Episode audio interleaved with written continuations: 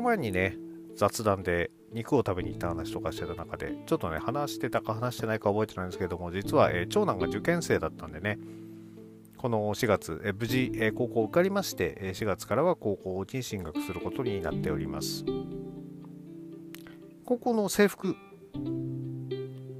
高校生からは学ランを着ることになってまして、中学校のところはね、うちの地域、ブレザーがメインということでですね、あの中学生からブレザーかと思ってかっこいいなと思って見つつ、えー、自分が中学生高校生だった時ってずっと学ランだったんでねやっぱりそのあの男の子の、えー、姿として学ランというのはですね、まあ、男塾ファンとしてはですねやっぱり一度は、えー、着ておいてもらいたいものなのかなと思いつつですね、えー、無事学ランを着るようになったのに、え目を細めております。そんな中ですね学ラン、準備がしなきゃならないということで、まあ、ボタンだったりなんだかんだをこう、クリーニング屋さんに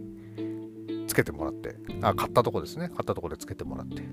で、その後、あの、交渉と学年証、これをですね、あの首のカラーのとこにこうつけなきゃならないということで、パッと見るとですね、穴ないんですね。あの確か自分たちの頃ってそこにこう、学章を通すような穴開いてたよなと思いつつですね、じゃあ開けてやるかと思って、ちょっと針でですね、プッて穴開けて、学章を通そうとすると、これが入らない。え？なんで？と思ってみるとですね、刺して抜くと穴塞がっちゃってるんですよ、これ。えー、今こんなんなってるの？と思ってですね、必死こいて穴が埋まる前に学章をこう入れようとするんですけども意外と学章のやつがこうネジになってるんで太くてねちっちゃなちょっとまた四角してるうちに埋まっちゃう。しょうがないから最終的にドライバー使ってですねもう結構大きめの穴開けてですね、えー、それでなんとか後ろからグッて押さえてそれで通して。で風学書つけ終わったってうわ反対側学年書も同じことやるのっつって結構苦労してつけました。今の学生服って本当すごいんですね。あの仕事柄そのコーティング剤がですねあの自己修復するなんていうのをですねは見かけて出てですねあの傷がついても傷がどんどん勝手にこう治るなんていうコーティング剤の話なんてのは見かけたことだったんですけども今衣服の方でもねそうやって自己修復っていうんですかそういうのが流行ってるんですかね。いやー本当参ったけれどもこれはわんぱくな子供たちにはねあのぶっ転んで、えー肘すりむいて穴開くなんてのももしかしたらなくなるんじゃないかと思うとですね、えー、ちょっと嬉しいなと思いつつさすがに高校生にもなって学ラン着たままぶっ転んだないでほしいなという思いもありつつというところでございますまあそんなわけで無事息子の進学も決まったんでね私も少しは羽を伸ばしてプロレス生観戦行けるようになったらいいなと思っております。ではそんなことを踏まえまして本日も始めてまいりましょう。大好評最強ワイルドにホゲホゲと。この番組は多感な時期にプロレスと最強スーパープロレスファン列伝に出会ってしまったハッスルジョボが長い年月を経ていろいろ悟ったつもりで全く悟れていないプロレスのあれやこれやについて好きに喋ってしまうポッドキャストです。283回目になります。今回は全日本プロレスチャンピオンカーニバル 2023B ブロックについてほげほげしてまいりたいと思います。公式ページの、えー、順番で読んでいきましょうかね。えー、B ブロック、諏訪間7年連続18度目の出場、2008年優勝。石川修司、7年連続7度目の出場で、えー、2017年が優勝ですね。足野翔太郎、4年連続4度目の出場。大森北斗初出場。斉藤麗初出場。安西優真初出場。曽山学11年ぶり2度目の出場。世界タッグ王者。であり当初から予定されていたって言っちゃっていいのかな、えー、B ブロック X ですね。そして、えー、野村直哉の代わりに大森隆夫6年ぶり15度目の出場ということで2014年優勝となっております B ブロックもねでは A ブロックと同じようにですね、え、対戦成績チャンピオンカーニバルでの対戦成績というものを振り返っていきましょう諏訪間基準に、え、上から順番に基準にして見ていった場合です。まず、えー、スワマ VS 石川修司、えー、こちらはですね、2回対戦があります。2017年と2021年、えー、こちらそれぞれ対戦がありまして、ただ、いずれも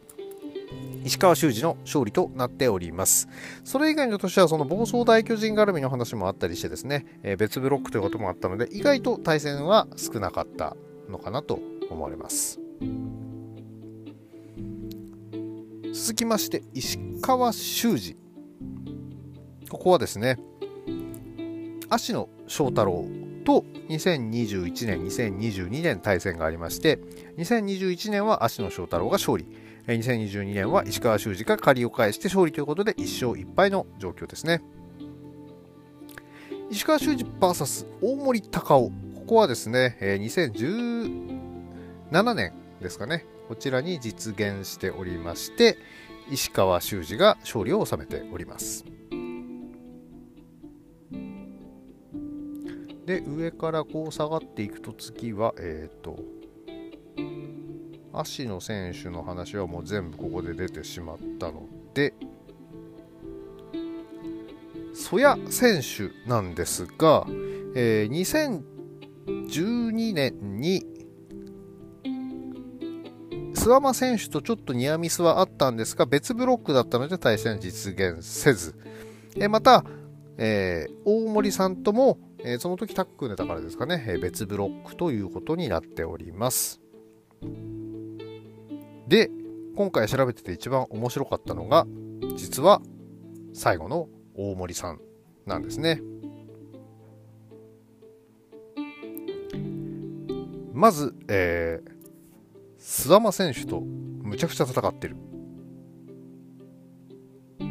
2021年、2012年、2013年、2014年、2015年、そして2017年、6回戦ってますね。で、えー、2011年、えー、諏訪間勝ち、2012年、大森さんの勝ち、2013年、大森さんの勝ち、2014年、諏訪間の勝ち、2015年、諏訪間の勝ち、2017年、諏訪間の勝ちということで、6戦戦って、大森さんの2勝4敗となっております。直近のこのチャン,、えー、チャンピオンカーニバルでの試合では諏訪間選手が勝利を収めております久々のね、えー、シングル諏訪間選手対大森隆夫のシングルマッチということになってまあ大森さんからすれしてみればですね、えー、2014年のグランドスラムにかかる、えー、五冠王になった時にですね翌日に、えー、三冠戦を行ってベルトを奪われた因縁の相手でもあることからですねここは久々のチャンピオンカーニバルということで、その時の恨みをぶつけて勝ちたいというのもあるでしょう。どうしてもね、大森さんが出てきてしまうと応援したくなってしまうので、ここはですね、ぜひ去年の三冠戦のような試合を。スワマ相手にも見せて。大森高をここにありというものを見せてもらいたいなと思っておりまして。そうすればねあの昨日 A ブロックの時も言いましたけれども小島聡と同じ最年長優勝というのがねあのちらついておりますんでぜひ優勝してほしいなと思いつつ昨日も優勝優勝いっちゃっていっちゃいましたからね。青柳優馬選手って言っちゃいましたからね。しかもあの公式でやってるチャンピオンカーニバルとジュニアタックバトルオブグローリーの優勝者を当てようツイートのやつをですね、青柳優馬ってツイートしたらですね、本人からいいねついちゃいましたんでね、やっぱりこれは、すいません、優勝は青柳優馬で。あ、と、さてさて、まあそれは置いといて、だとすると、じゃあ B ブロック誰が勝ち抜けるのかっていう話ですよね。えー、このリーグ、えー、初出場が3人います。なかなかすごいですね、初出場3人。まあ、大森北斗に関しては、えー、5年目、6年目の経歴なんですけども、えー、藤麗に至っては2年未満、安西山に至安西山だったらまだ1年未満ですからね、えー、そういうことを考えるとかなり若い世代がたくさんいるような状況。えー、ここでですね、誰かが頭一つ抜けるような勝ち方をすれば非常に面白くなるのではないでしょうか。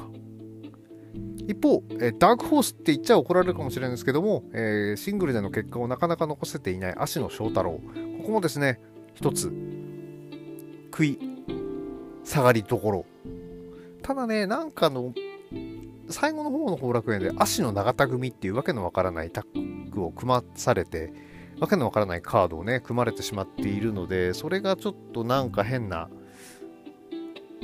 布石にならないことを祈るばかりではあります。ただ単純にね、このメンバーだけで並べてみれば、まあ負けるわけにいかないメンバーが勢ぞろい。